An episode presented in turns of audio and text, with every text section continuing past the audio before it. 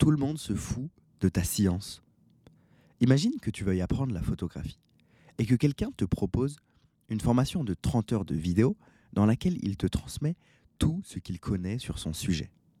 Ou un coaching d'une heure dans lequel il t'explique exactement le point dont tu as besoin pour avancer par rapport à ta situation. Qu'est-ce qui a le plus de valeur? Pour quelle option serais-tu prêt à payer 10 fois plus cher?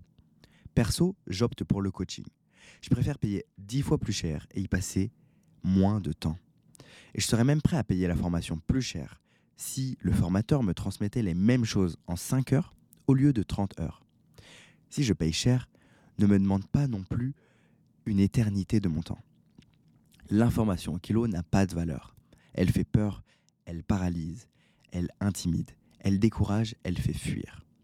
C'est le tri d'informations qui a de la valeur.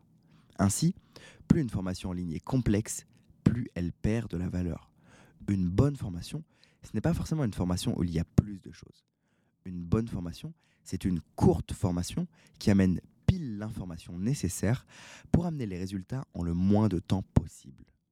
Tout le monde se fout de ta science et de tout ce que tu connais sur ton sujet.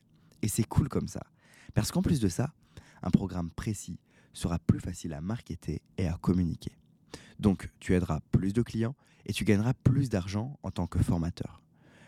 Plus la solution que je fournis est perçue comme claire, simple, rapide, plus ça a de la valeur.